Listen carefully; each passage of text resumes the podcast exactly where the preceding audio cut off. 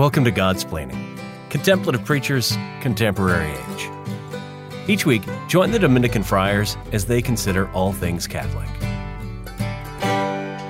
Welcome back to Godsplaining. My name is Father Patrick Mary Briscoe, and I'm joined um, via, as we're now fond of commenting, uh, by the magic wires. That's probably That's a new one. Um, I'm joined by Father Gregory Maria Pine of the Thomistic Institute. He is all the way in Washington, D.C. He shouts very loudly, though, so I can hear him here in Providence, Rhode Island. It's just incredible. Yep. Sometimes, I mean, we were we were on the call earlier, and I think somebody cut the string between the tin cans. Uh, yeah, which made it difficult. and that might explain some of the problems we were having. um, right now in Providence, um, we I've been sitting through with um, a pastor at St. Pius Church, Father James Sullivan. That's one of my responsibilities, as you know, um, at St. Pius. And we've been thinking about um, all the things that we're going to have to do um, to allow people to come back to Mass. And those conversations, to me, are just really exciting. They're heartening. Uh, even though you know it's going to continue to be some weeks, um, the Bishop of Providence is talking about Pentecost, May nice. 31st, as a possible back to Mass date. But I know down at the TI, you guys have been doing some some thinking about this. Um, Father Gregory, do you have any comments on the, the hopes for back to Mass for us? Sure. Yeah. Um, so how to describe it best? So on the if you go to the ThomisticInstitute.org website, you'll find there a tab at the top called COVID-19 and the Sacraments. And the director of the Thomistic Institute, Father Dominic Legge, uh, has been working very closely uh, with infectious disease specialists, epidemiologists, doctors, other pastors uh, in the church uh, to come up with um, it's basically a working group uh, to describe how best to distribute the sacraments in a time of plague. Um, the idea being that the sacraments, right, are necessary for the flourishing of the people of God, growth in the life of grace, uh, freedom from sin, and uh, you know, encouragement unto eternity. So it's not a matter of like whether or not; it's a matter of how. Uh, and yeah, he's just uh, gotten some really excellent input, and um, come up with some creative solutions which uh, have an eye towards the uh, like the dignity of the sacraments and their distribution um, and then uh, the desire of the people of god obviously to approach the altar um, and then their kind of care and solicitude for others to whom they do not want to spread contagion so it's just like it's very simple stuff that you can kind of like read through point by point that takes account of the best kind of CDC and WHO guidelines, uh, and also the best sacramental the- like theology and uh, canon law. So it's a resource for bishops and pastors to implement as they reintroduce the sacraments um, in a more public or broadly accessible fashion uh, in their uh, in their diocese and their jurisdictions. So it's awesome. He's done yeoman work, and it's really impressive.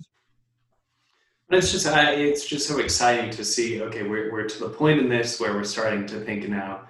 Um, again, what what is it going to look like for the church to be worshiping visibly, you know, as the body of Christ that she is. Um, that we're, we're just longing for that right now, each and every one of us. Um, you know, we've already we've, we've done a lot of things to make the sacraments available. I know you've been hearing drive-through confessions in Providence. Um, we are still hearing confessions in the church. Uh, our our churches are open. Uh, we're just using this behind the screen only. Priests wear a mask, and we sit six feet away from people. Uh, which our confessionals provide for us. So, so there have been some ways that uh, we've, we've been able to continue to be present, uh, uh, and th- those ways are important. But looking for the next things, um, again, uh, is just heartening um, to begin to see the light uh, yeah. as we as we move forward. So, um, but that's not the topic of our episode today. Uh, no, it's I just not. wanted to riff from John Krasinski, I guess, a little bit and offer some good news.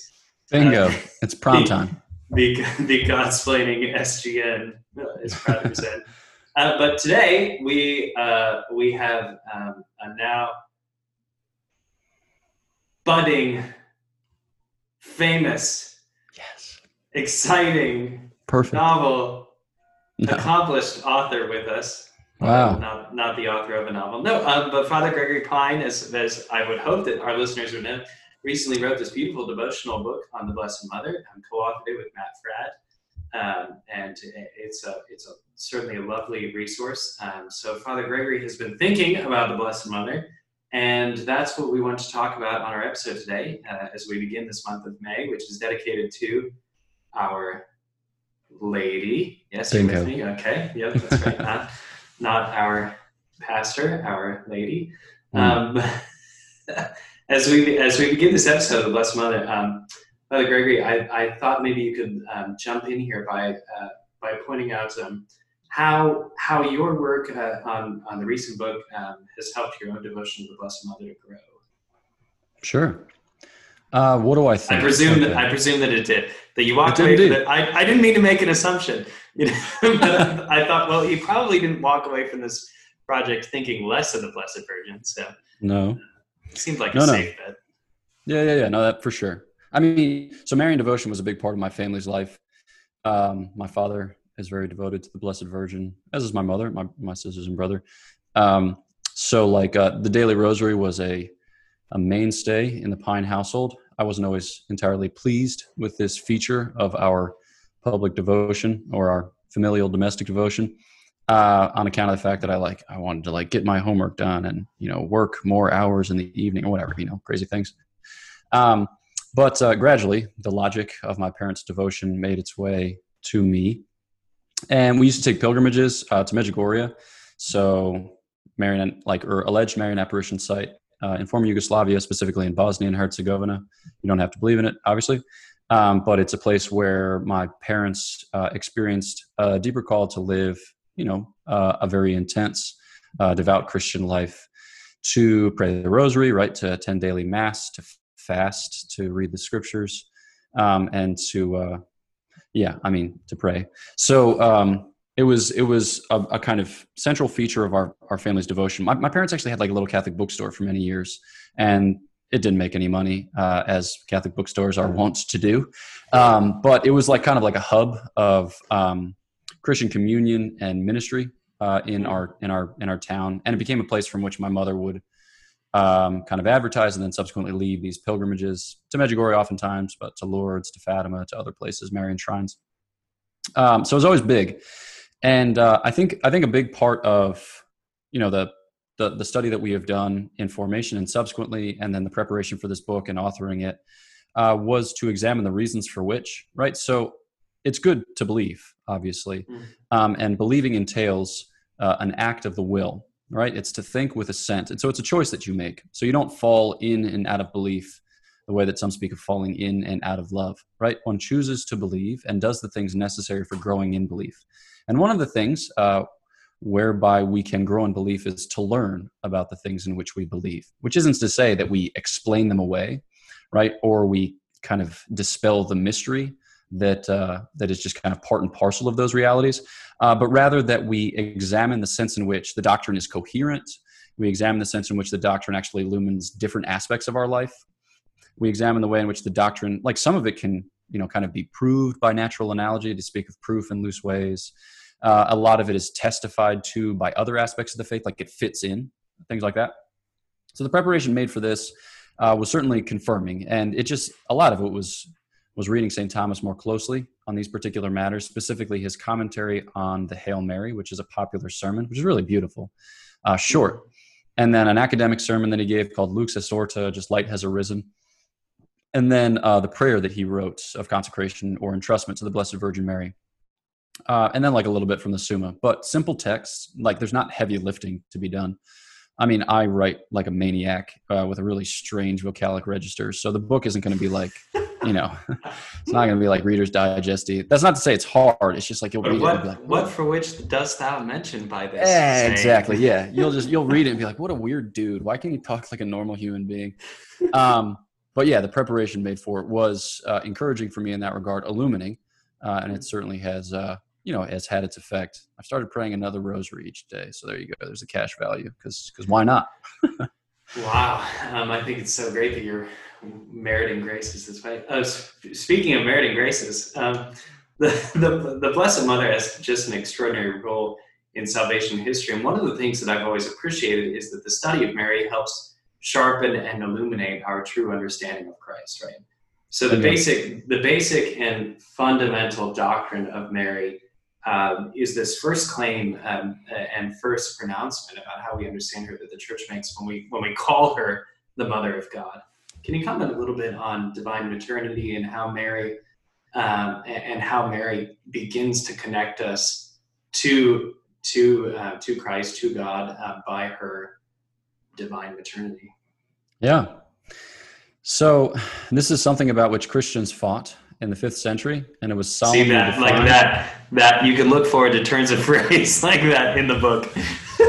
yeah, whatever. Okay, prepositions, man, they're just you gotta handle them with care or not. Who cares? All right. So, um, in 431, the Council of Ephesus pronounced upon this point and said that Mary is rightly to be called the God bearer because there's one who, right, in the Lord Jesus Christ. That who is the divine person, uh, the second of the most holy Trinity. There's two whats, right? So he has, or he subsists in both divine and human natures, which is to say that he's got everything proper to divinity and everything proper to humanity. Um, but on account of the fact that she gave birth to a person, right? She gave birth to a who. We, we, we truly can call her the mother of God, right? So the grace that she is given, that of divine maternity, is the grace which approximates most closely the grace of the incarnation. So for the Lord to take to himself a human nature, that's a grace, which we call the grace of union or the hypostatic union. And for the Blessed Mother to bear him is also a grace. Uh, why? Why this grace? Well, um, Dante has this line that she has the face which most resembles that of her son. And we can say that kind of the logic that we would use to describe the source of the Lord's graces is a logic that we can extend to the Blessed Virgin Mary. Uh, she's given such grace because God loves her most, right? Because God chooses to do so. And mind you, there are reasons for which it makes sense, right? That God come and take human flesh at this particular time, in this particular setting, in these circumstances. But it's not as if the Blessed Mother did something ahead of time to merit it, right? She is graced, right? She is highly favored because God so wills, because God is generous, because God is merciful. And on our own, you know, two feet or by our own resources, we merit nothing. You know, like we're we don't have any claim on supernature. And so the Lord just chooses uh, to express a peculiar mercy in the case of the Blessed Virgin Mary, whereby she is made uh, the mother of God. And you can see how it fits in his divine plan uh, because it's a maternity that's that's broken open to us. Uh, we hope to have her, and we do indeed have her as a mother, precisely because she is uh, the mother of God. So it's a grace that's um, you know that's fruitful. It's a grace that's generous. It's a grace that overflows. Now, Mary's response to this grace um, was totally free, and yet we can talk uh, about uh, this grace as being meritorious um, in the sense that she truly she truly won something uh, for us by this yes. Um, can you unpack a little a little bit of that mystery for us? Um, the mystery of Mary's freedom, the mystery of how it is that she, how it is that we can begin to say that she that she and and her, especially her um, consent to be the mother of Christ, um, how how this is meritorious. Yeah. There's a beautiful sermon of St. Bernard that comes up in the office of readings in the days leading up to Christmas.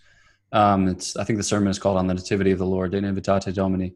Um, but he envisions uh, all of those fathers, kind of like uh, of the Old Testament, right? The patriarchs and the prophets um, and the angels, even, right? He envisions all of them arrayed around the Blessed Virgin Mary as she prepares to make her choice, uh, Adam and Eve specifically, and they're all encouraging her, you know. Let uh, it says something like, "Let humility be bold," right, or let modesty be forward almost as if to say like we know that you've been given all these graces but you've been given these graces so that you can say yes. So do it you know do it say yes. Uh, because our salvation hinges upon your consent.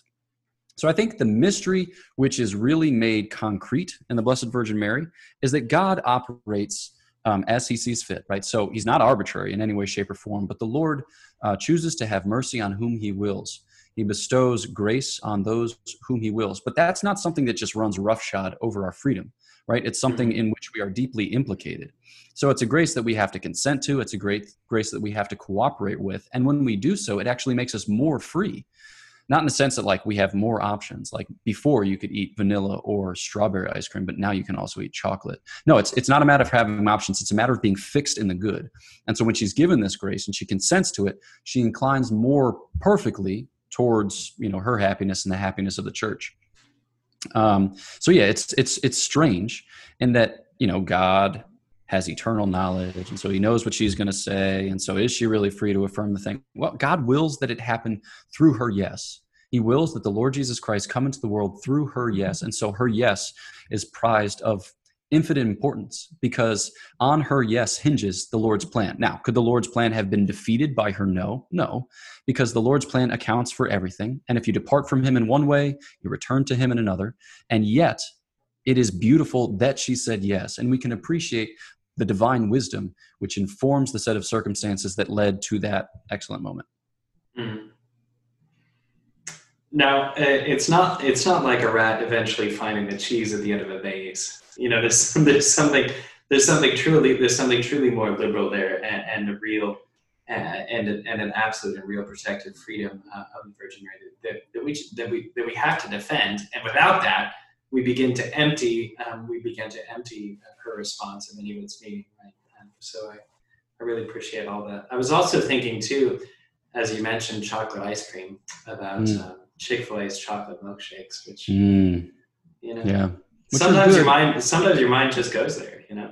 But like, but as concerns milkshakes, right? So there's a hierarchy of milkshakes, and um, usually chocolate milkshakes are good unless they're based on vanilla soft serve with added chocolate.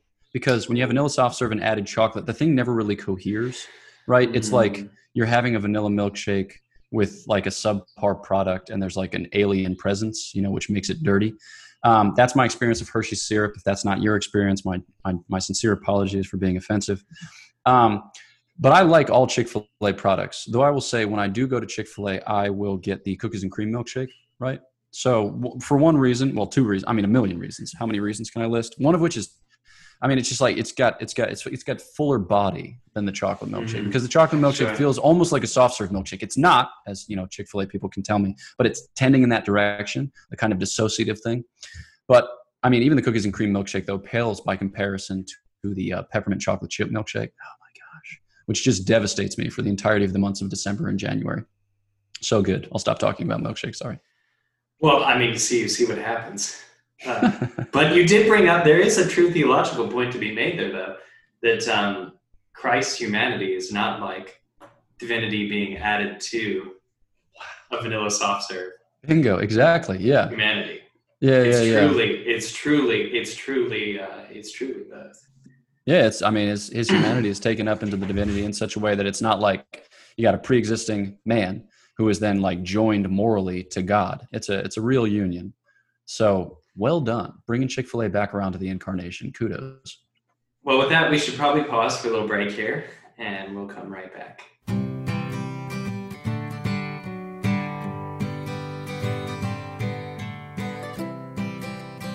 This is Godsplaining. Get up to date on all our latest episodes at opeast.org slash godsplaining.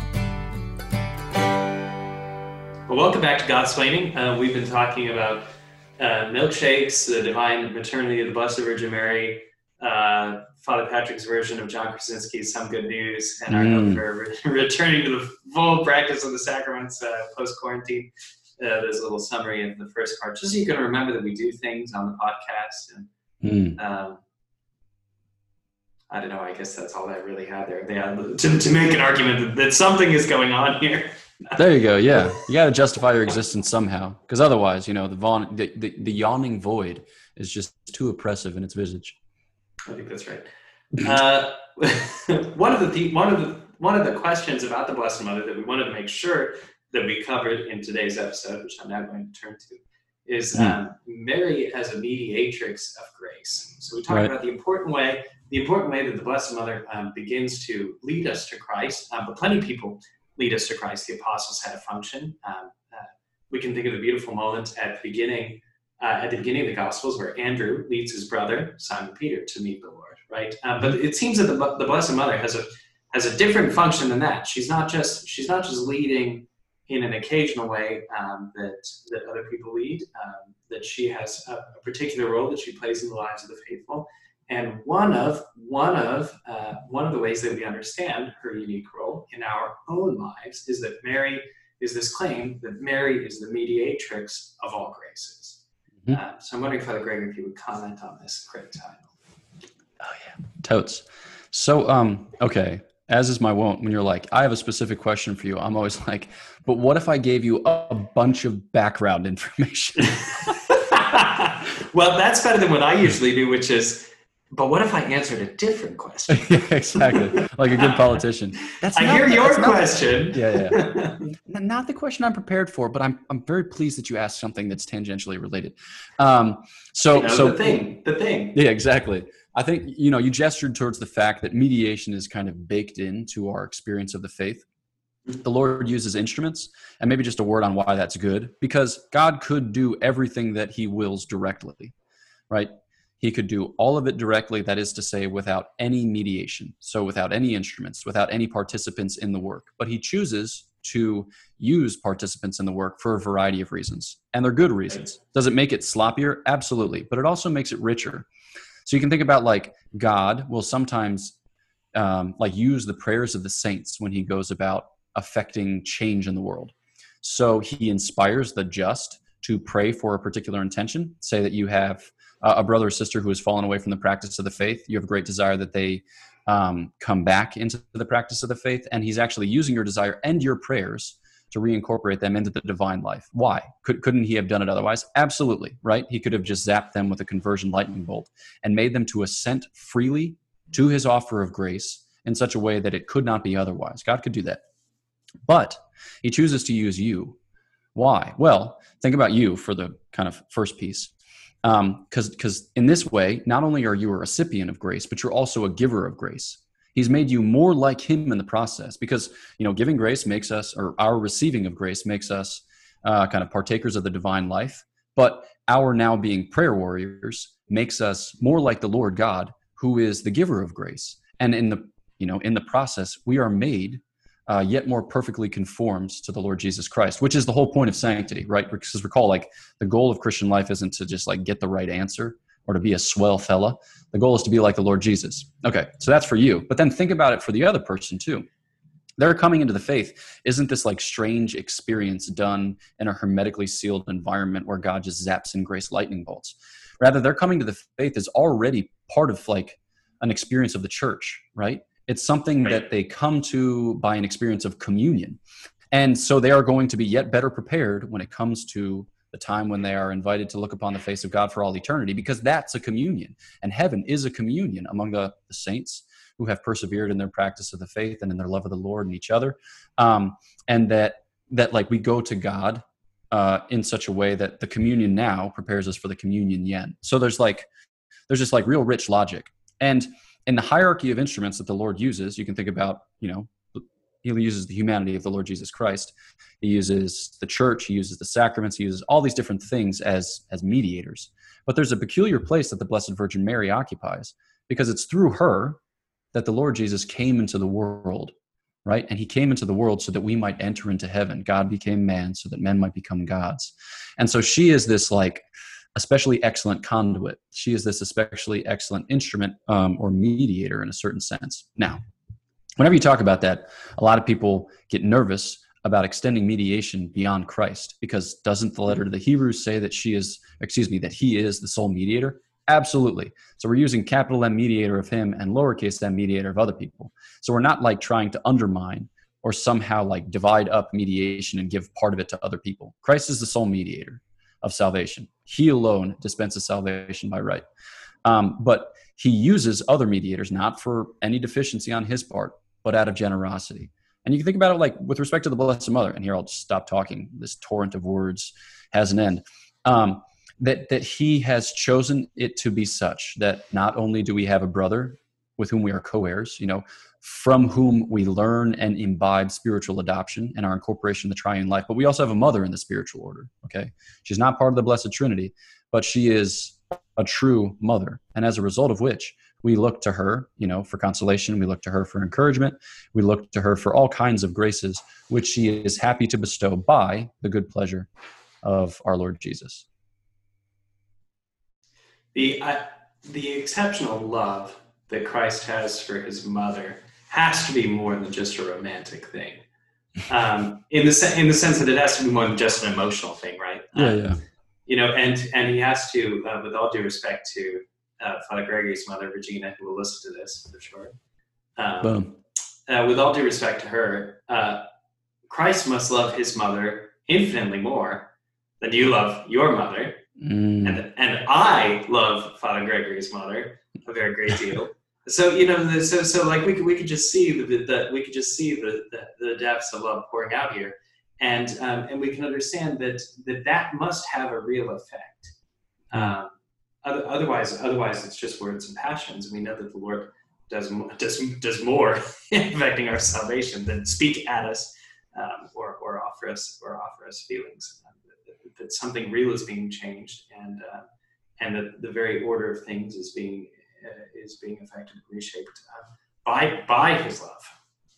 So I think um, as we as we as we really push on this, Mary the mediatrix, Mary the mediatrix of graces. Uh, I think it's important to see that um, to remember always, um, you know, the, the beautiful point that you made that, that Christ is the, the source of the source of our redemption, that He is our one mediator, but that that but that the Blessed Mother has um, an important place in the in his plan um, for the reception of graces uh, for us all in the life of the church.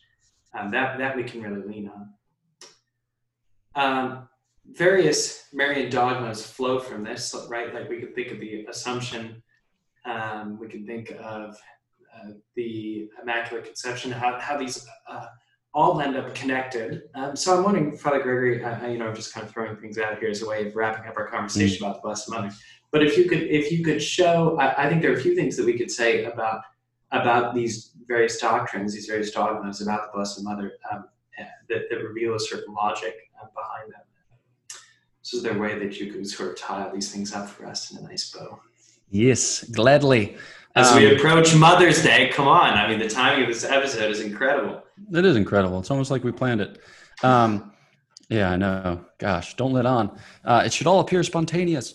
Um, so the the different Marian dogmas are indeed connected because uh, grace is a is a unifying force. It's an integrative force, and so we can see the Lord's logic at work and how all of these things line up. And so, just to kind of take them in order, that Our Lady is full of grace. Right? It's not necessary that Our Lady be full of grace, uh, free from original sin, free from personal sin, and filled to overflowing Actually, St. Thomas has this question in the Prima Pars on the power of God, where he asks whether the Lord could have created a better world than he did. And he says, Yeah, of course he could have, because you can imagine it and he could have done it, but he chose to make this world. But he says there are certain things upon which he could not have improved. He says, The Lord Jesus, he says, you know, our experience of beatitude, and he says, the Blessed Virgin Mary. So he fills her to overflowing with grace. Why? Mm-hmm. Well, you think how it fits into the plan of salvation. He wanted to make not only a dwelling for his son, but he wanted to make a worthy dwelling. So we see how the grace of the incarnation blesses everything that it touches, even by anticipation.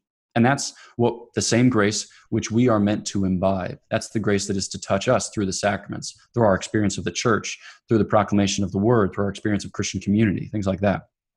So full of grace. And then next, you think about the Immaculate Conception. So in the ordinary course, we are freed from sin, we are liberated from sin. So we're born, right, uh, having been deprived of the, the graces that Adam and Eve were created in. And so we speak about, you know, this kind of privation as original sin. But the Blessed Virgin Mary did not suffer original sin, even only momentarily. She did not suffer it in any wise. Uh, why is that? Well, because she partakes of the redemption in peculiar fashion. Whereas we are liberated, she is preserved, okay? Because, um, well, for a variety of reasons. But again, the same logic that the Lord makes for himself a fitting dwelling. Uh, and we see how the grace of the incarnation kind of touches each in its turn. So it radiates from the Lord Jesus through the Blessed Mother, Saint Joseph, you know, the saints and angels, etc. And it has a way of making everything that it touches good. Because holiness is a matter of being set apart, yes, but it's also a matter of contact. It's a matter of touching holy things and partaking thereof. And then with the assumption you just see the, the term of um, of the lord's affection. Like so great is his love for her that he does not permit his his beloved to know corruption. Um, and you i mean you see this in our own ordinary experience. Like when uh, you know when you love somebody very much you kind of want to like, like you just want to be with them you know you're kind of like annoyed by the fact that you are you and that person is that person and that you can't like have a perfectly whole and entire life um, but the Lord wants the Blessed Mother with him, right? And he wants uh, to have her with him in such a way that she enjoys the bodily communion in which he reigns gloriously. And so, whether she fell asleep or whether she died, this is a matter of disputed doctrine. But we know that he loves her, and as a result of which, he draws her to him. So that's the most recently defined one. That was like 1950 with Pius XII. Um, so those would be, yeah, those would be the main things. The only one I didn't mention is perpetual virginity, that the Lord was a virgin before, during, and after. And I, like the arguments surrounding that are more like kind of involved scriptural arguments, but the early fathers of the church certainly suss that out in excellent fashion. But you might profit from reading a kind of Catholic encyclopedia article that newadvent.com has about perpetual virginity because it's uh, it's quite the rodeo. Well, that's great. So, uh, as as we bring this episode home, um, I just want to offer a general exhortation: call your mother. That's how, that's how, that's how Father James Sullivan, our novice master, would say: talk to your mom, uh, call your mother, pray the Rosary in a dedicated way um, this month. Get Father Gregory Pine's book. He didn't know that I was going to turn this episode into a plug for this book. it's totally no, that was completely me. Uh, and nice. Not the sort of shameless thing that I would do, but not sort of shameless thing that Father Gregory would do. Um, get his get his book, get a book on Marian devotion, and uh, and really give yourself over to um, continued reflection, study, and uh, practice of devotion to the Blessed Mother um, this month, this month of May, which is dedicated to her. Uh, that's all we have today for Godsplaining. So thank you for listening. As always, um, feel free to share the podcast not feel free. Um, consider it a request, a sort of begging plea from mm-hmm. us uh, to continue to share the podcast and spread it. Um, we're delighted that so many people have been reaching out, um, especially in these Corona times. Um, uh, that the podcast has managed to do some good. Um, that would be the point because we want to help you um, think of, think about God in in a in a meaningful, a real, meaningful, and uh, slightly refined theological way. Continue to pray for us. We'll pray for you. God bless.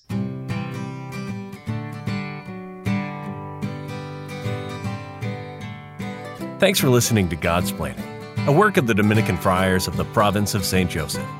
Visit us at opeast.org.